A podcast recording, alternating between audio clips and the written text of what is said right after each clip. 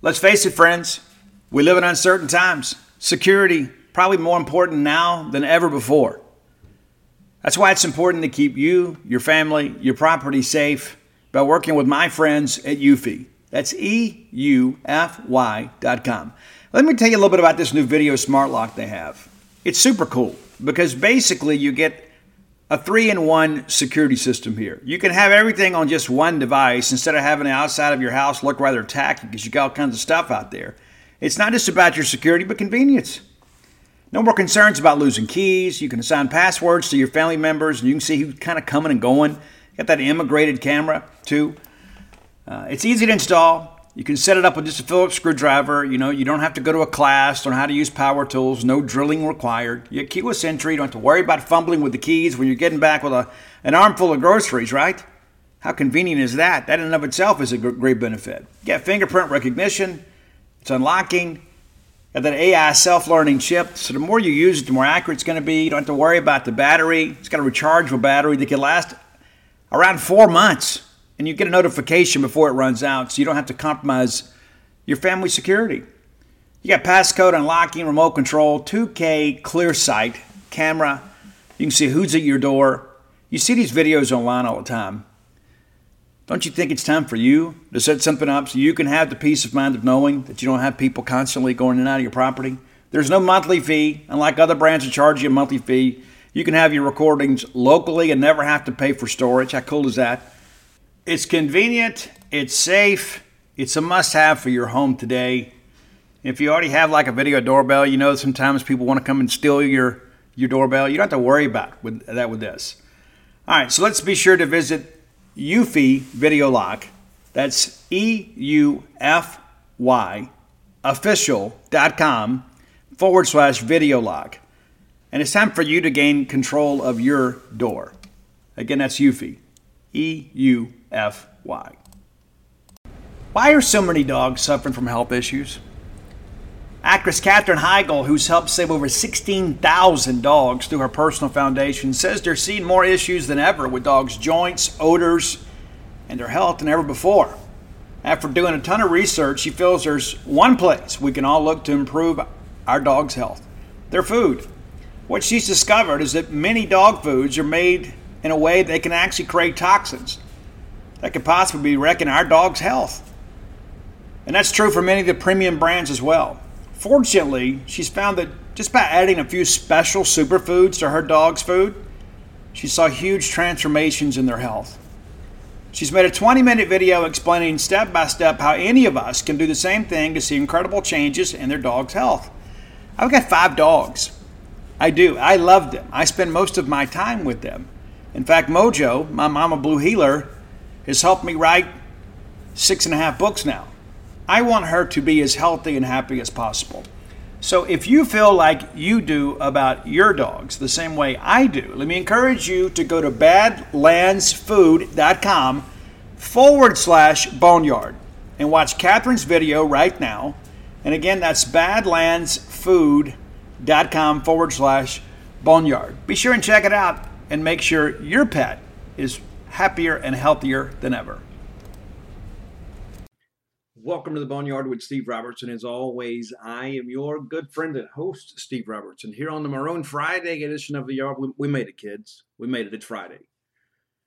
Big weekend on tap for Mississippi State as the uh, Bulldogs will welcome the University of Georgia for a men's basketball game on Saturday.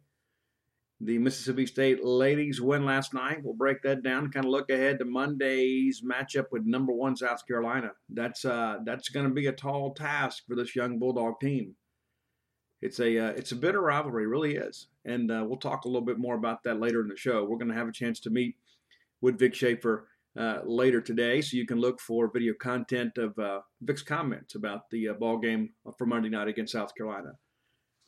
I want to thank you too for your support of the Boneyard and the support of our sponsors. So many of you have contacted me about great experiences that you've had at Bulldog Burger Company.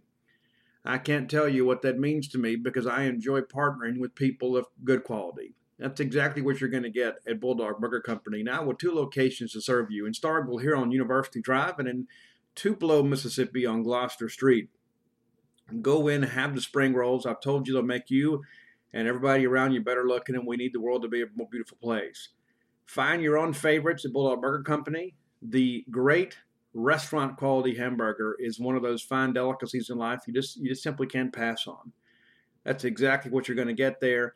I am still kind of partial to the pimentology add bacon, but you go find your own favorites. But if you just want a straight ahead good rock and roll hamburger, go get the Bulldog. You'll never go wrong getting the Bulldog.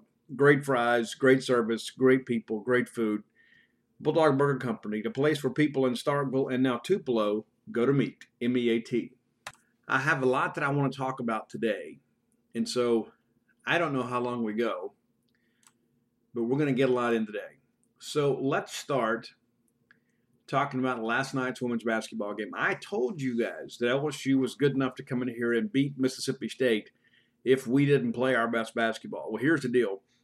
Uh, we didn't play our best basketball, but we still found a way to gut it out late and win the ball game. This is a better LSU team than we have seen in recent years. Now that said, Mississippi State's now won seven in a row in the series against LSU. Now, a few years ago, I don't think any of us you know, foresaw that coming. We had lost nine in a row in the series to LSU. Finally, get over that hump, and have had the better of the series for some time now. And really, for much of that ball game, it looked like Mississippi State was still head and shoulders better than LSU. And then listen, Nikki Fargas, their credit, did a great job turning things around. Made it rather interesting. So let's look, look at the numbers here. Jessica Carter played the full 40 minutes. That's uh, that's big minutes for a five player on the men or women's side.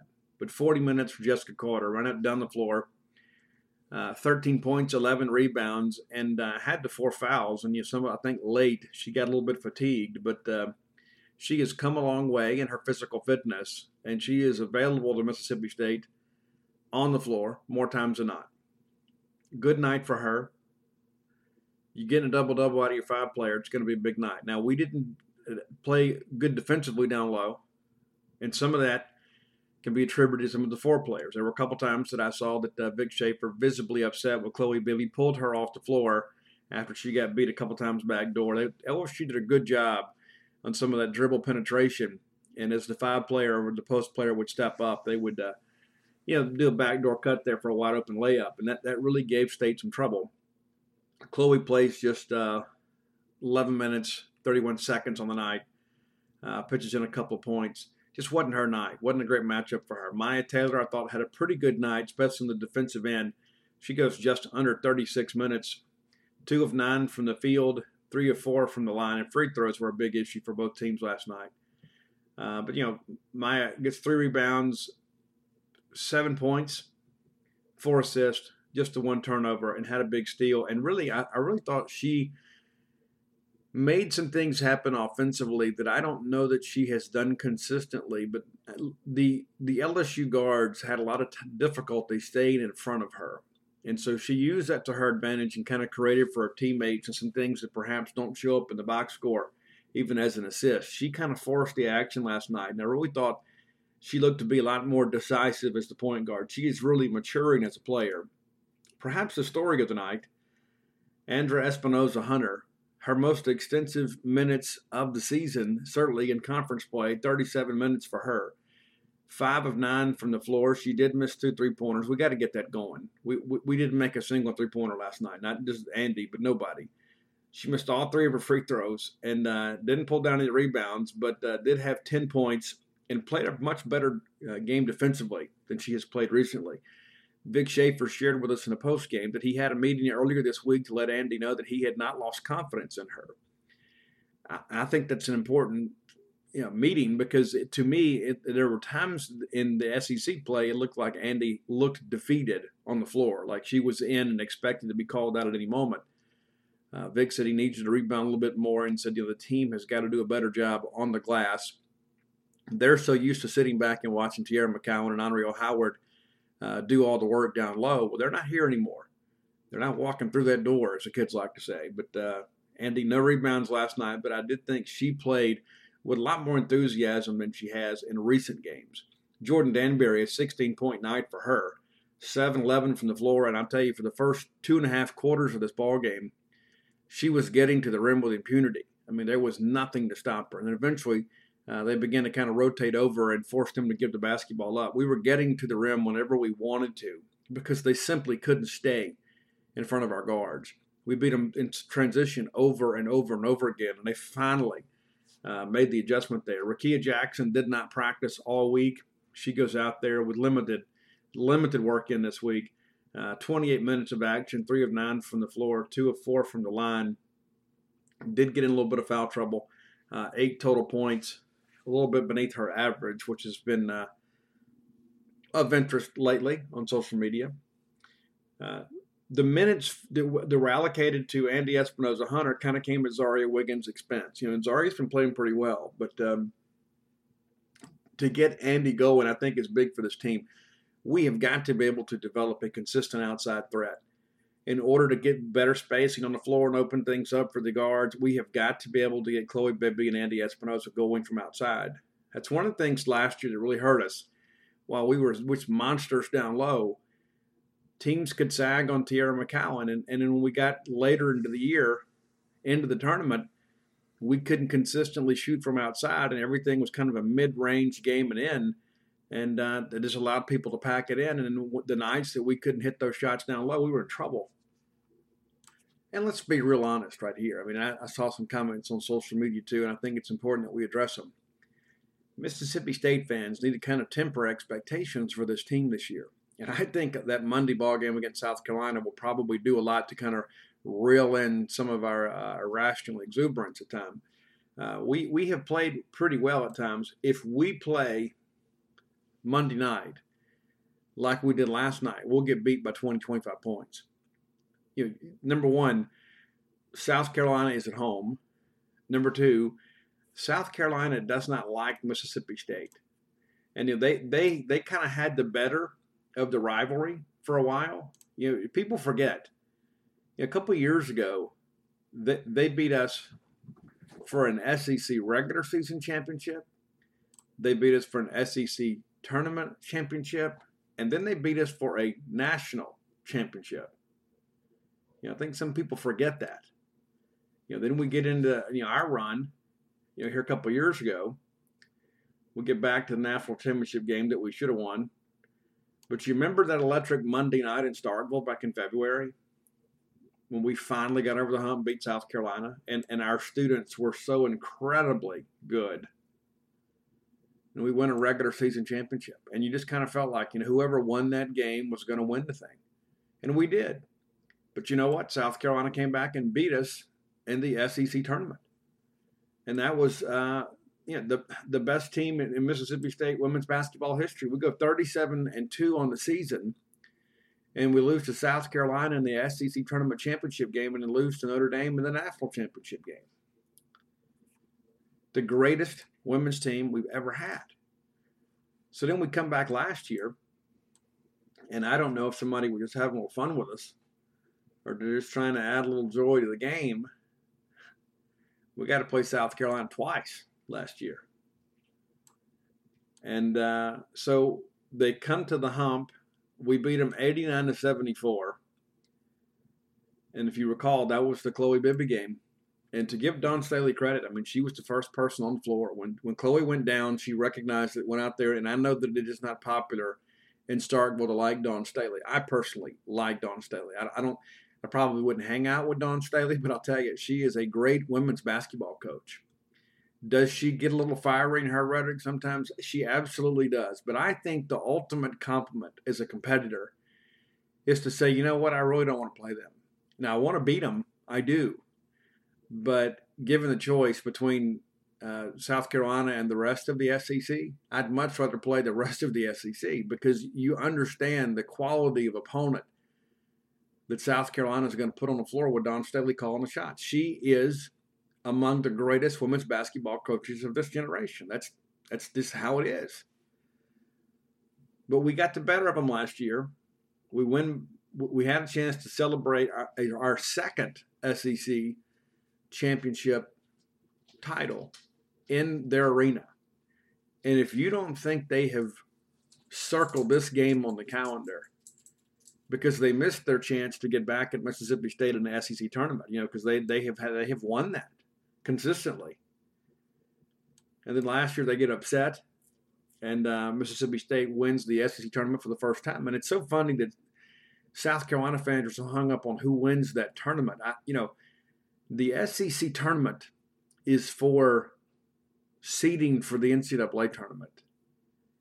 It is not the SEC. I don't know why that's difficult. It's like Ole Miss baseball people and South Carolina women's basketball people don't seem to understand that. The winner of the SEC, the SEC champion, is the winner of the regular season title. That is more difficult to do. That is one of the reasons that it has more prestige. Anybody can get hot over a weekend, especially in basketball. And so the tournament championship is great, but it is not as important as the regular season championship. That's one of the reasons that you hear so many of these commentators that'll tell you, you know, that, you know, let's say Duke or North Carolina don't win the ACC tournament and it doesn't change their standing as the one seed because what you've done over the, the course of your season is what people evaluate you on. Now, if you're a bubble team or you're a team that's like in contention to maybe play your way into a better seed, the tournament means more.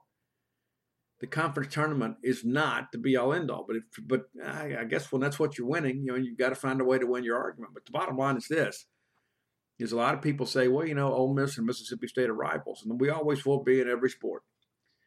But the real rivalry that matters in the SEC and women's basketball is between Mississippi State and South Carolina. I am not optimistic about that game on Monday night. If that game was played in Starkville, I would think, you know, maybe we've got a chance. But uh, we did not look well last night. We did we did not look like a team that was ready to go take on the number one team in the country. Vic's got the weekend to get them right. Uh, they'll leave on Sunday and go up there and practice in the morning, and and uh, we'll go see what happens. But uh, there won't be anybody in Columbia, South Carolina, except for the handful of Mississippi State fans that make the trip, that are going to be nice to Mississippi State. This is this. Trust me, when we went up there and won that SEC championship last year, and clenched it and, and removed all doubt in their building, and that's one of those things too. When you remove people's arguments, because it's like you know, well, yeah, we split with them or whatever. We won the deal we went in there and beat them at their place. A place that has not been very kind to us. But there won't be anybody being hospitable to Mississippi State Monday night. It's going to be a real challenge for our coaching staff. It's going to be a real challenge for our players because we've got some young players that have never seen anything like they're going to see when they take that trip to South Carolina on Monday. And I'm not trying to knock our team or Vic Schaefer or, or, or anybody like that in, in, any stretch of the imagination.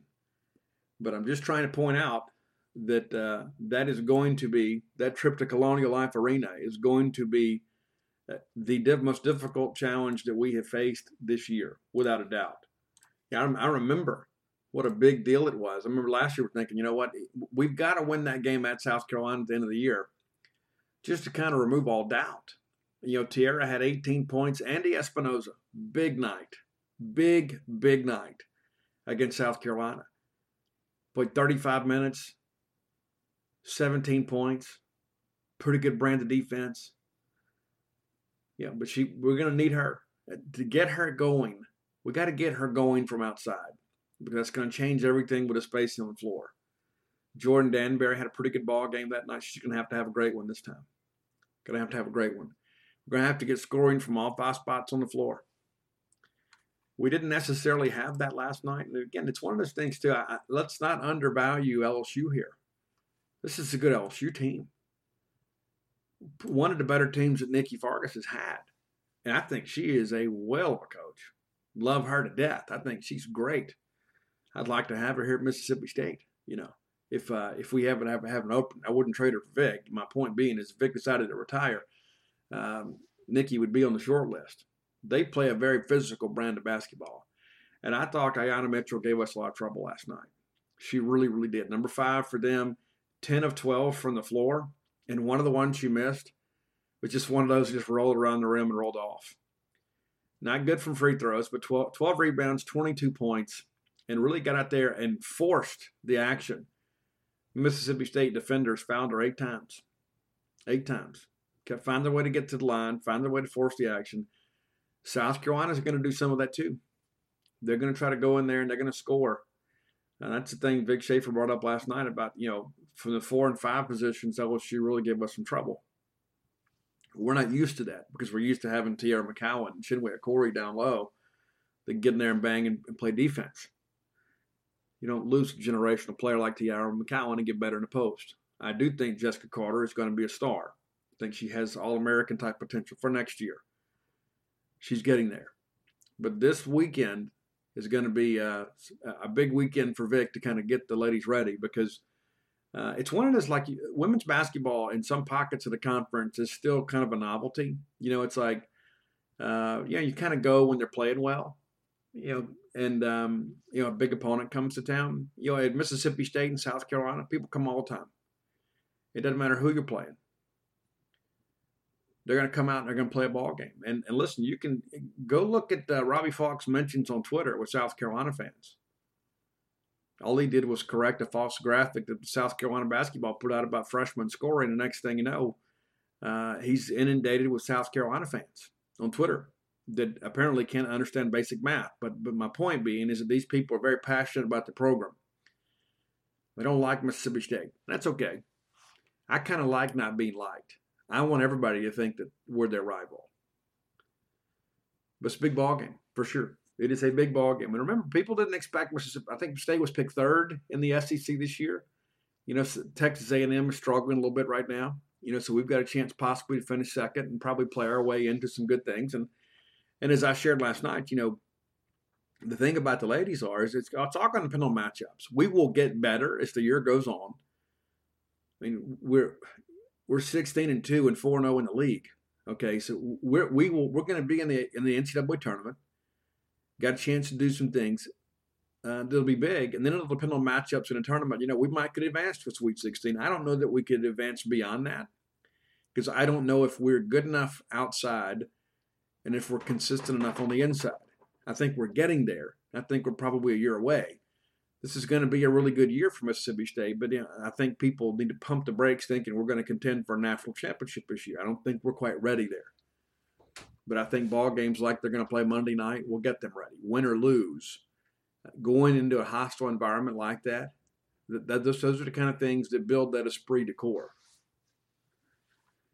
Mississippi State men are back in action uh, tomorrow. They'll be taking on the University of Georgia, as we talked about earlier it's a big, big, big game for the on the men's side, to say the least. Uh, Mississippi State now one and three in the SEC. Georgia, this is a good Georgia team, not a great one. They are an improved team from a year ago. Eleven and five overall, one and two in the conference, and one and two away from Athens. They'll be in the hump. Need a big crowd. Students, you know that I love you. Two of my own are among your number. They love going to basketball games. I love all you folks out there, and every time we walk off the court, I'm always so impressed with your with with your energy because the hump the hump kind of goes as our students do, and maybe that's the case everywhere. But uh, students love you guys, need you to come out there and, and make this thing um, pretty wild because we're going to need we're going to need the energy to say the least. Running down the Georgia schedule here, they have uh, let's just say they haven't played the most difficult schedule, but they have played some teams that are that are decent teams. They've had to play to win. It seems like everybody gets invited to some tournament in the beginning of the year. Well, they were Maui on the mainland, played in uh, Stegeman Coliseum. Don't know why that's Maui, but but whatever. They take care of Delaware State, and then they beat Georgia Tech in a close one. They go on the road to Hawaii in the Maui Jim Invitational. They get drilled by Dayton. They lose to Michigan State, a much more competitive game, but they still lose the ball game. And then they find a way to beat Chaminade uh, to close out their Hawaii trip. Come back, they take down take down North Carolina Central with ease. Get absolutely drilled in Tempe by Arizona State, 79-59 they squeak by SMU 87-85. They take down Georgia Southern. They beat Austin Peay. Um, Memphis, that was a big win. They go into the FedEx Forum and take down Penny's bunch 65-62. That was, you know, that's that was a huge game. Then they lose to Kentucky. They lose to Auburn by 22 at Auburn. Then they beat uh, Tennessee uh, 80 63. You know, and so they're feeling good about life, but they're having to go on the road again. The road has not been kind to them. We have to make it a very, very, very difficult place for them to play. Uh, looking at the numbers here, kind of the, the, the guys to keep up with. There are a lot of players out here that um, you know have some experience that uh, they're going to come in here and not be you know intimidated by uh, a big environment. You know, Anthony Edwards is a guy that uh, you know has been around a few 24 hours. Gets a lot of minutes. He started all 16 games. One of uh, two players that have started every game for them. Uh, leads them in, in, minutes played among the starters. But uh, you know, he, he's a guy that's going to get out and make things happen. 19.1 points per game, pulling down around five boards. It's a kid that can really play. Uh, one of the guys that uh, might be somewhat limited is freshman uh, Sahvir Wheeler out of Houston, Texas. He is a guy that has played extensively, gets injured in the game against Tennessee, will likely be a uh, game time decision. Came down, turned an ankle. Uh, the late, latest media opportunity out of Georgia says they're just they're really you know they're, they're going to continue to rehab him and it's going to be a you know something that they kind of monitor. He's day to day like the rest of us, so we'll see. But uh, he is an energy guy, for them to say the least. It's a very very very young but talented team. Anthony Edwards is one of those guys too that um, that was a big, big recruiting win for them. I think a lot of people thought that perhaps he would go somewhere else, but you know, he has come in and, and, lived up to expectations. And so, again, this is a team that is capable of coming to Humphrey Coliseum and getting a win. Mississippi State can ill afford to allow that to happen. As we have discussed many times on this show, the margin for error for Mississippi State basketball is very, very thin. We have played ourselves into the corner pretty early in the conference schedule. Again, Mississippi State now one and three in the league looked really good against Missouri. If State comes out with that same fire tomorrow night, we're going to win a basketball game. It's as simple as that. If we come out there clicking the way that we did, especially on the offensive end, we're going to win a basketball game handily. But it's going to be one of those games too. We can't afford to come out there and get behind and start chasing the game can't get out of our flow, can't get out of our offense. But again, this is a now homestand. We said that we've absolutely, absolutely got to win two out of three. We need all three, but we have to win two of the three. You got to get fat while the food's being served on the home home court, and that's what's going to happen if we can win these next two ball games, Georgia and Arkansas. Then we'll then we'll worry about the rough stuff. We're in a situation now where we can't overlook anybody. This is a Georgia team too that's capable of coming in here and beating Mississippi State. This is not. You, know, you remember the game last year against Georgia? That was the uh, the stuffed bear game. Remember the free throw game? We were going to win the game anyway, but the kid throws the uh, the stuffed animal on the floor, and it caused all that controversy and all that sort of stuff. You know. Uh, and then you know we missed the free throw intentionally after that to run the clock out, and everybody they, they were going to win the ball game. The kid cost them the game, and he didn't. It was entertaining, but going down the stretch last year, we thought, you know what, we're we're a much better team than them, and so we'll just go down there and run them off the court, and we didn't. It went down to the final seconds. So Georgia's going to come through with some confidence. I'm sure they're going to think, you know what, we're a little more talented than we were last year, a little more experienced. We're going to have a chance to go beat Mississippi State. They're not going to come in here and be afraid of the Bulldogs. I can assure you.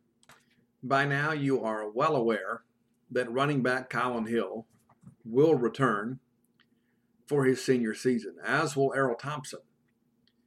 Linebacker Willie Gay, not expected back. I understand he has already signed with an agent. Paul Jones w- was really all over that, reported that pretty much as it happened, that uh, he had signed with an agent. Uh, and so that's information that we all have is that, uh, that he's gone. And listen, I want to make sure, let's clarify a couple things about Willie Gay.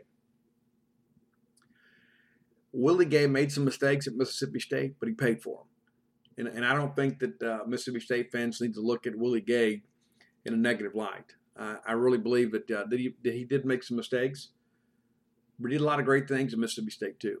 He was part of an elite defense in 2018, And when he was able to get on the field this year, he was an emotional leader of that defense. I wish Willie Gay the best.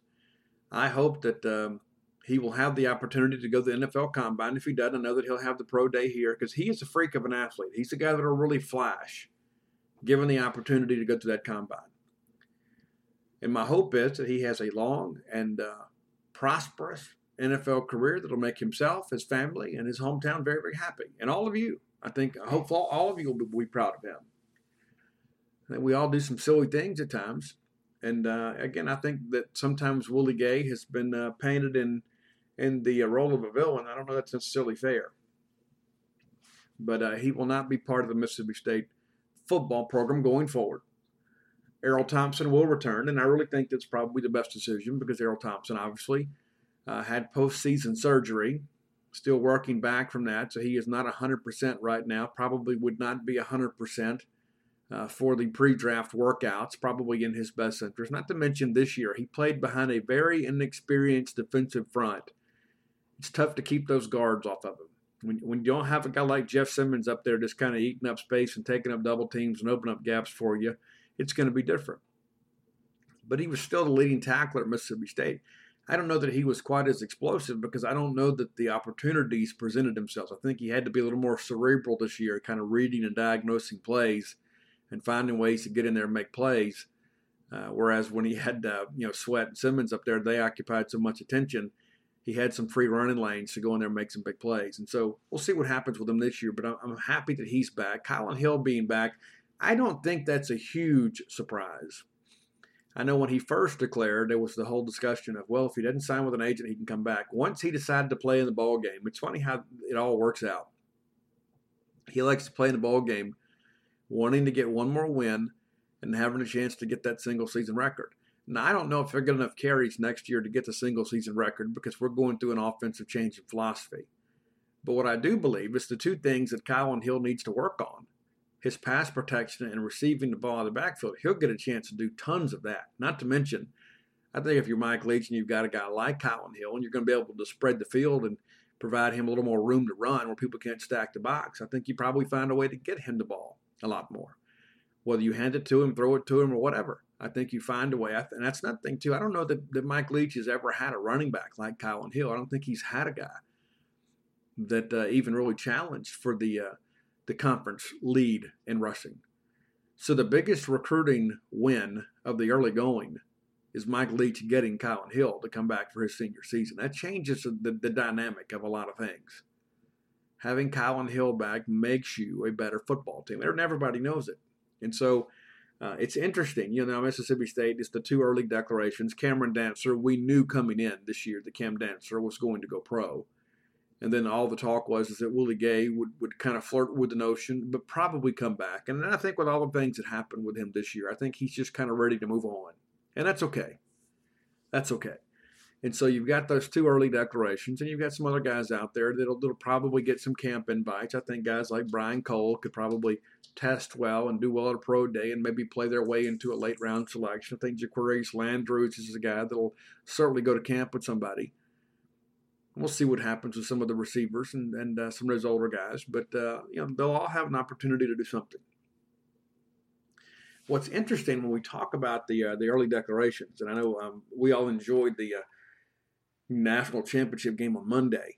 Uh, one of the reasons I was so happy that uh, they played that game on Mondays, we could all watch it, and, and we can be sure that those LSU guys are leaving. You know, one of the things I think you have to give Ed Orgeron a lot of credit for is that Ed kind of took a step back in many respects when it came to in-game coaching at LSU. He became more of the CEO type, came the motivator, came the recruiter, and then he went out and surrounded himself with great coaches and kind of stayed out of their way. And now they've all kind of coached their way into uh, to better jobs. Dave Aranda recently announced as new, new uh, head coach at Baylor uh, Joe Brady leaving LSU as the passing game coordinator, which is really code for offensive coordinator, uh, and now headed to Carolina Panthers to be their offensive coordinator. Joe Brady was the straw that stirred the drink from play calling standpoint, but it was a perfect marriage from he and Joe, Joe Burrow. I don't know that we'll ever see a season as perfect as this one. And I don't know. I've, I've heard the debates. I don't know if you can call LSU the greatest college football team of all time. I think some of those old Miami teams, Mike, could uh, could make that argument. There's even some Ohio State teams that could probably make an argument. But this is statistically, this is the best offensive team I think we've ever seen.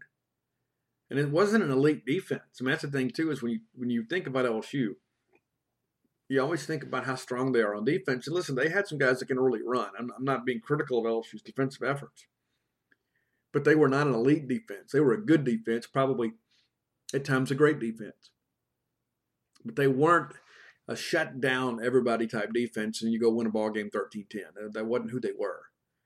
You could score a little bit on LSU. And they still beat some of the greatest teams in college football by 20 points or more this year. But LSU fans need to enjoy it. A lot's changed. A lot's changed this week, and I'm sure they can uh, comfort themselves in the glow of the national championship. When you begin to run down the list here, Justin Jefferson, gone. Saahdiq Charles, gone. Adrian Magee, Magee gone. Lord Cushenberry, gone.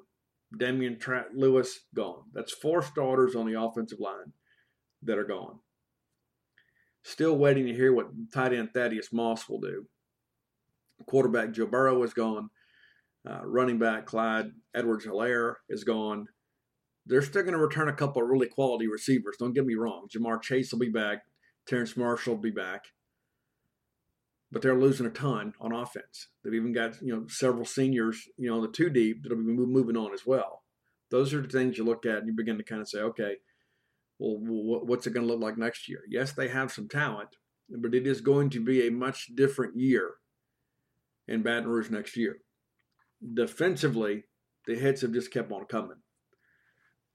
Uh, Glen Logan, defensive end, that he's he's a guy that a lot of people you know have kind of had an eye on to wonder, okay, well, is he uh, is he a guy that's got a, an opportunity to go pro? But uh, he is going to return for his senior season, but he is among the few with that opportunity that have elected to return. Uh, defensive end Rashard Lawrence was a senior. Patrick Queen has gone pro, and all three of the uh, starting linebackers at LSU have declared for the draft. Not a senior among that group. All very talented. Patrick Queen, uh, Jacob Phillips, and uh, K'Lavon Chaisson uh, announced today. He was a redshirt sophomore. He's coming out. Senior Kristian Fulton, gone. Grant Delpit, who I think is a first round draft pick, gone. Even though he wasn't healthy much of the year, he's gone. So you'll return Derek Stingley, who's an All American. You'll return, return Jacoby Stevens, who is probably a little bit unheralded in that secondary. But you only got a handful of starters returning on defense. It's going to be a difficult year in many respects for LSU. They've got plenty of talent. Don't forget they got John Emery waiting in the wings out there running back. They're, they're going to they'll be a bowl team. Trust me. I've seen some people say, "Oh, they're going to win four games next year." They're going to win more than four games. They, there's still a ton of talent on that roster. But the big loss is Joe Burrow. The big loss is Joe Brady. You can go back to what you were. You know, it's like you, you capture, you know, that magic in a bottle, and uh, you wish you could save it forever. I don't think that, you know if we win a national championship in football, I won't even care if we play football the next year. You know what I'm saying? I'll spend the next two years just to talking trash. You know, uh, but it's going to be interesting. It's it's a different day and time in the SEC, and not just for for LSU and Mississippi State. It's going to be for for pretty much everybody in the West. You know, Alabama and LSU are both going to have brand new quarterbacks, and this is an opportunity you, you kind of look at and say, okay, well, well, Texas A&M you know, Jimbo, if you're ever going to do it, you got to do it now. And uh, you get the more favorable schedule. You know, you drop Clemson, you pick up Colorado, and you pick up Vandy. You know, so you begin to think, okay, we've been a seven and five team. Maybe we can get to nine wins. Maybe we can get to ten wins. You know, that's what you don't. You know, you got to go. I think LSU goes back to College Station next year. You know, and so uh, that's the, the big big ball game to say the least. You know, Alabama, it's a different year that you know they're going to be replacing these running backs. Going to be replacing, uh, you know, Tua. Yeah, I think Mac Jones has been a good player for them, but uh, he's not the magic man. You know, he'll he'll do some big things for them, but uh, You got some other players that leave it. You know, defense had some young players on them, but they're going to return some guys. And I don't ever worry about Alabama. You know what I'm saying? It's like they're they're so consistently dominant as a recruiting force. They're going to have a lot of guys come back. They're going to be able to contribute. They've got guys who've been waiting for their opportunity that could start at other programs. You know, Auburn finished the year nine and four this past year. They're, they're going to have some guys moving on as well. Uh, you know, especially in that offensive line. You know, going to lose four starters on the offensive line. Going to lose Kam Martin at the running back, but you know, Boobee Whitlow will be back. I'm a Boobee Whitlow fan. I think he can really play. But it's going to be a different rebuild in offensive line. They'll figure it out. And all of a sudden, if you know this, JB Grimes moving on from Auburn. The defensive front over there, I think that Auburn front seven probably the best in the conference this year. Marlon Davidson is gone. Derrick Brown is gone. And I'm happy to see him gone. Three starters in the secondary gone. You know, so that Auburn front, very difficult to run against. That Auburn secondary also had some veterans back there. So it's going to be a different year for them too. But when I look at this A&M stuff, they're bringing almost everybody back. You know, and so while they weren't a great team, you know, old wins in college. Veteran teams win ball games in college. And so I think State will be better on defense. And then I think you get better on offense just because you have the element of surprise. You've still got, obviously, got to figure some things out. There'll be some growing pains, obviously, offensively. But I think Mike Leach is such a great offensive coach. He'll find a way to put points on the board, just as Dan Mullen did. I mean, that's the thing, too. We were so woefully inept on offense under Sylvester Croom when Dan Mullen got here, he took those same players and scored points. Should have gone to the ball game the very first year if we had known to uh, challenge a play against Houston where Tyson Lee was called for throwing the ball across the line of scrimmage. We go to a ball game the first year. We make a tackle on special teams against LSU. We go to a ball game the first year. We're able to score points. And, and people forget, too, that freshman wide receiver group back in 09, Chris Smith, Chad Bumphis, Arceto Clark, those guys won a ton of football games – and all started as freshmen. And so we'll be better. Uh, and I think we'll, obviously we'll have a we'll have we'll kind of have a clue on defense now. We're still figuring out the whole defensive coordinator piece. I know people are kind of waiting for for me to talk about that.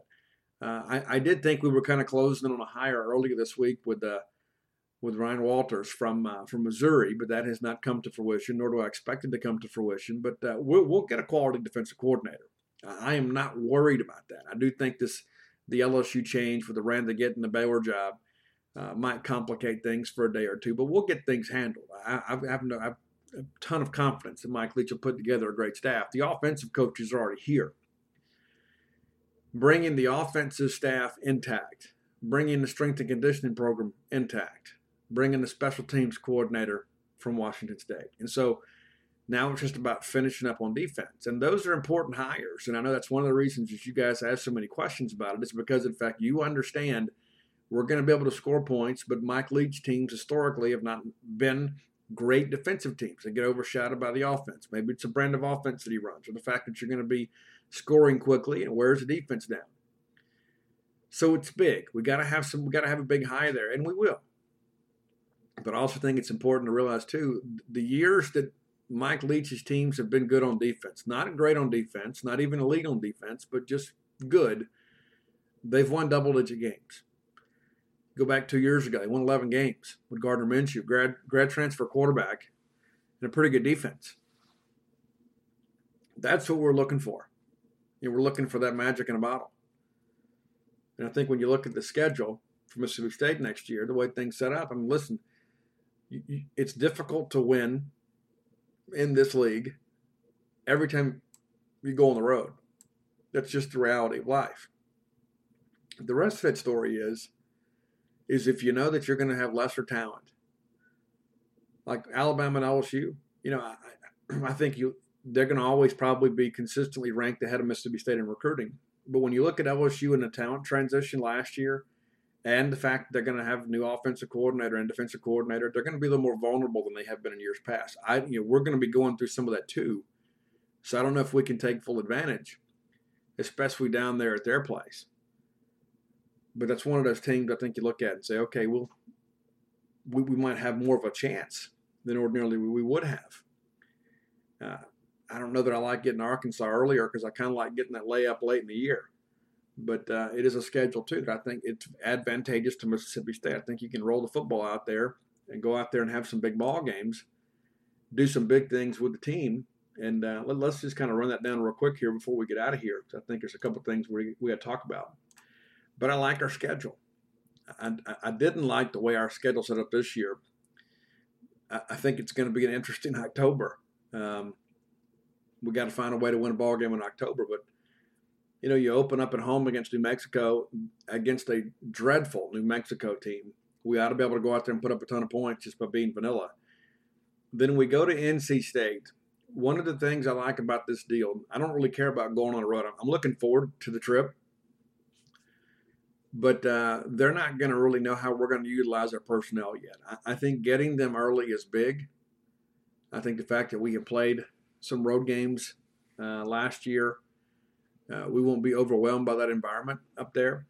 But uh, it is going to be interesting. But I, I kind of like getting them early. I think we can hit them with a little bit of element of surprise.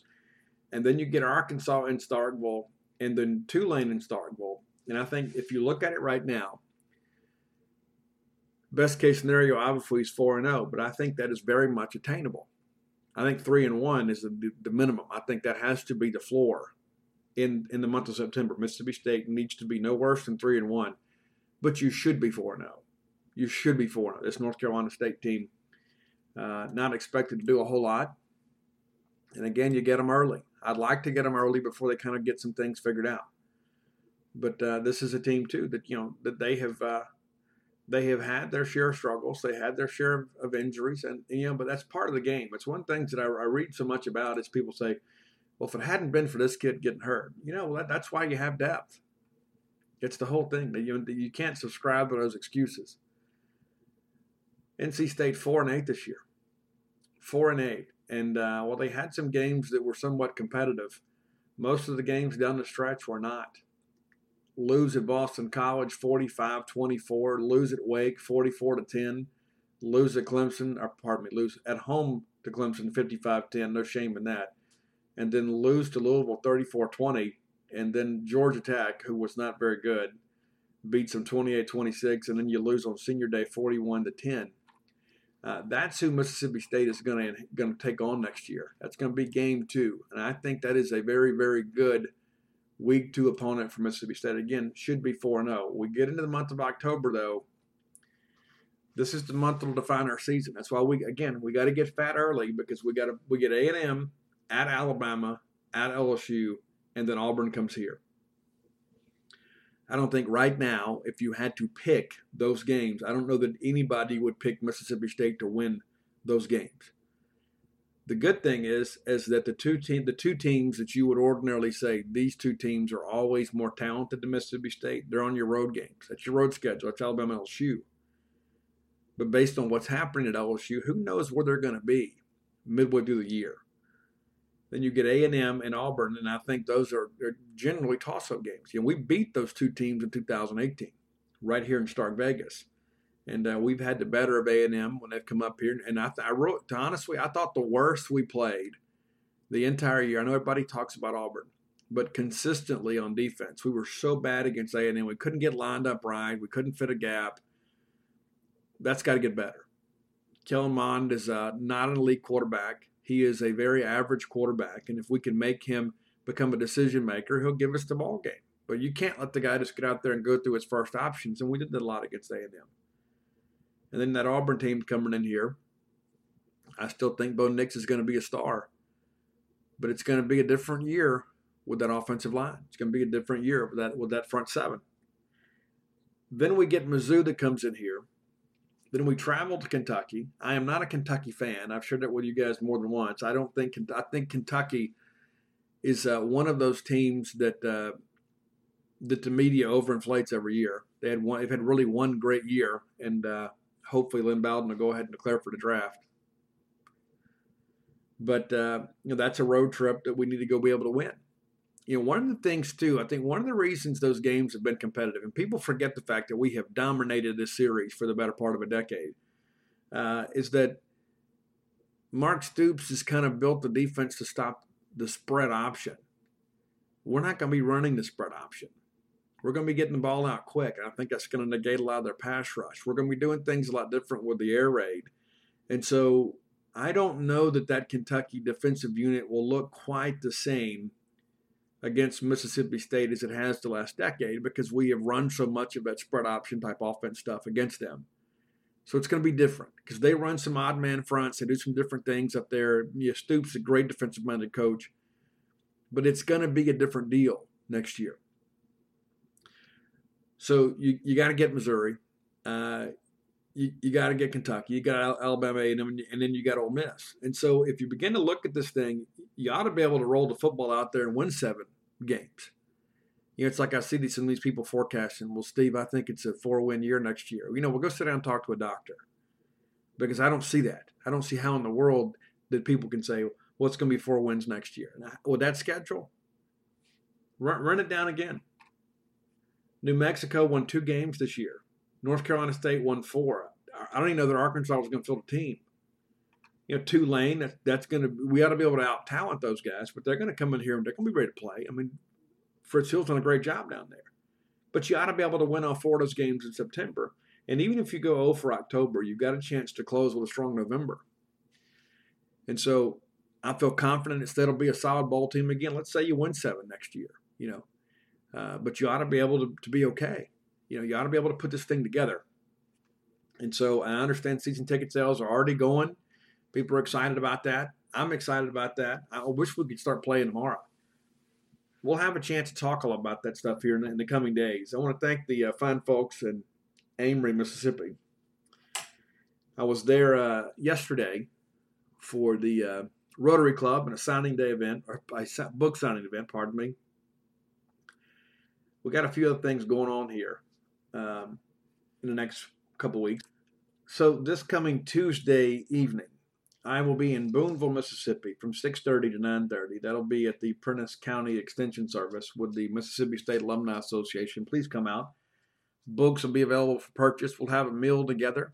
We'll talk, we'll visit, we'll celebrate Mississippi State. And then on Thursday, I will be at the Craft Republic Bar and Grill in Memphis, Tennessee. That'll be a, a uh, 6:30 to around 8 deal. We're going to have a little book signing. We're going to hang out, watch some basketball together, have a Mississippi State women's basketball party, and uh, that'll be cool. And then on uh, Thursday, January 30th, I will be in uh, Birmingham, Alabama. Looking forward to making that trip. Many of you have uh, requested that date, uh, that location. That'll be Thursday, January 30th, 30th at the District Brews. That'll begin at 6 p.m. Also, going to be a uh, book signing and social event. So you come out say hello. So we're going to be all over the place. We're going to be again Booneville on Tuesday, Memphis this coming Thursday, and then the following Thursday we'll be in Birmingham. And uh, if you would like to book an event, please reach out to me. I can put you in contact with the people to handle all that. We're about to book some uh, some more local signings in conjunction with other Mississippi State sporting events. So we'll have that coming up.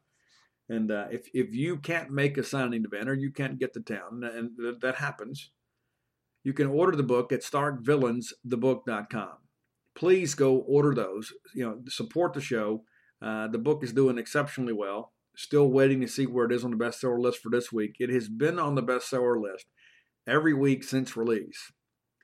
Currently number two on the bestseller list. Excited about that, and uh, ready to get going on the next one. And one of the things that I have learned when I have traveled and visited with you all is that our folks have a real appreciation for our history, and uh, I've really enjoyed being able to document some of those great moments in Mississippi State athletics, and I continue to do that, plan to do that uh, for the foreseeable future. So uh, look forward to more books, look forward to more signings. I encourage you, if you hadn't done so, go to genespage.com. And uh, we're currently running a 60% off special for annual subscriptions. So you buy the annual sub, it's 60% off for the entire year. One fee right now. And uh, you Daddy Warbucks types, you got it for sure. I want to remind you, Campus Bookmart, longtime sponsors of our show, they will take care of you. If you're looking for maroon and white fashions, you're looking for novelty items or memorabilia or anything to, to, signify that you're a Mississippi State fan, you can find it at Campus Bookmart. Stan the man, Miss Kathy Brown, the lovely, talented Susie, the whole crew there, they'll take care of you. They'll treat you like family because you are family in their eyes. And if you can't make it in there, visit them on the World Wide Web at campusbookmart.net. And by being a loyal Boneyard listener, we'll give you a phrase that pays. That's BSR, which stands for Beautiful Steve Robertson. And that'll get you free shipping on all orders over 50 bucks. Any order less than 50 bucks, absolutely incomplete. I want to remind you, too, we are under 30 days till the beginning of Mississippi State's baseball season. Got a lot of basketball left to play.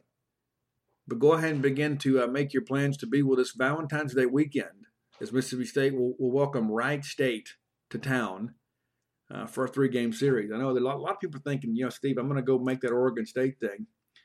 Uh, Oregon State's not even ranked. You know, this may be a good year to get Oregon State, but you know, we, we know the kind of the caliber of program, and that's a huge marquee type opponent for Mississippi State to get Oregon State to come down here to agree to a series with us.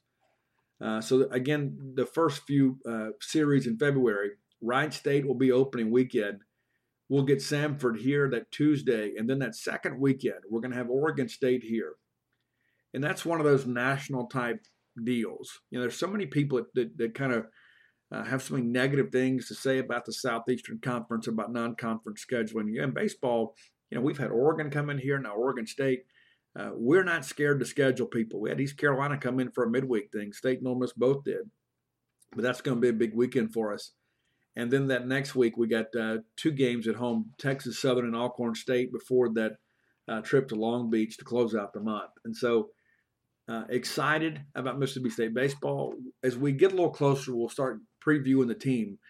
But offensively, we have a chance to be one of the elite teams in the country.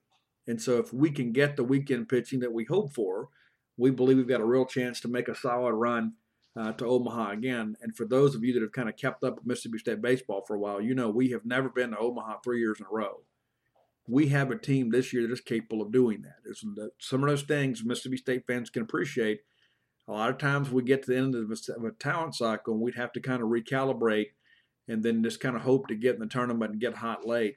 But this is a team now that is you know, projected to be a top 10 team. We're a consensus top 10 team in the preseason polls, and uh, and for good reason. This is a team that's very experienced. Guys like Tanner Allen, Jordan well, Westburg, Josh Hatcher, Justin Foscue.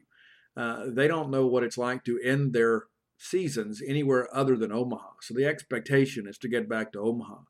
It's a very, very talented team. And uh, you know, we'll kind of find out who we have and what we've got going on here in the coming weeks. But uh, again, eager to have you guys back out at Dudy Noble Field. You know, last year we had a chance to work out all the kinks, and uh, you know, it'll be an even better fan experience this year. As great as it was last year, it'll be even better this year. And uh, you know, last year we were all captivated by Jake Mangum's pursuit of the SEC uh, career hits record. We accomplished that, something we'll probably never forget. And then, of course, the Super Regional win against Stanford that sent us to Omaha. I remember sitting there that evening after it was all over with thinking, I'm about to go to Omaha. I'm about to pack the car and go to Omaha, Nebraska, and Mississippi State's got as good a chance as anybody to go up there and win a national championship. We didn't, but it was one of the greatest summers of my life, and uh, I, am ready to do it all again. I can't wait to go back. I can't wait to get back to Omaha and Ameritrade and uh, see the Diamond Dogs play again. I watched more college baseball that weekend. Uh, I don't I don't think I missed a game. I think I made every single game, even the games that Mississippi State didn't play in, because the experience meant so much to me. Because I have so much reverence and respect for the game of college baseball, and the people that cover college baseball. It's just a different deal. You know, there's so many people that have so many hot takes out there, and everybody's so hypercritical and that sort of stuff. It's a different fraternity among college baseball writers. I mean, people have a real respect for the for the people involved. And I remember, you know, Kendall Rogers and Aaron Fitt and those guys and uh, Teddy Cahill, and to, to hear the college coaches, you know, he'll hear Mike Martin, those guys, hey, thank you guys for your coverage of college baseball. It's a different deal. It's not an over publicized sport. And so I think there are, it's a bit of a niche sport in many respects, but I don't think you ever get overexposed in college baseball. And so my hope is, is that we get a chance to cover another memorable season and some great things happen. And we begin to look at this and say, you know what? Mississippi State is back and we're going to remain back. But until next time, let's all live our lives. We make more friends and enemies, and people can see a difference in the way we live.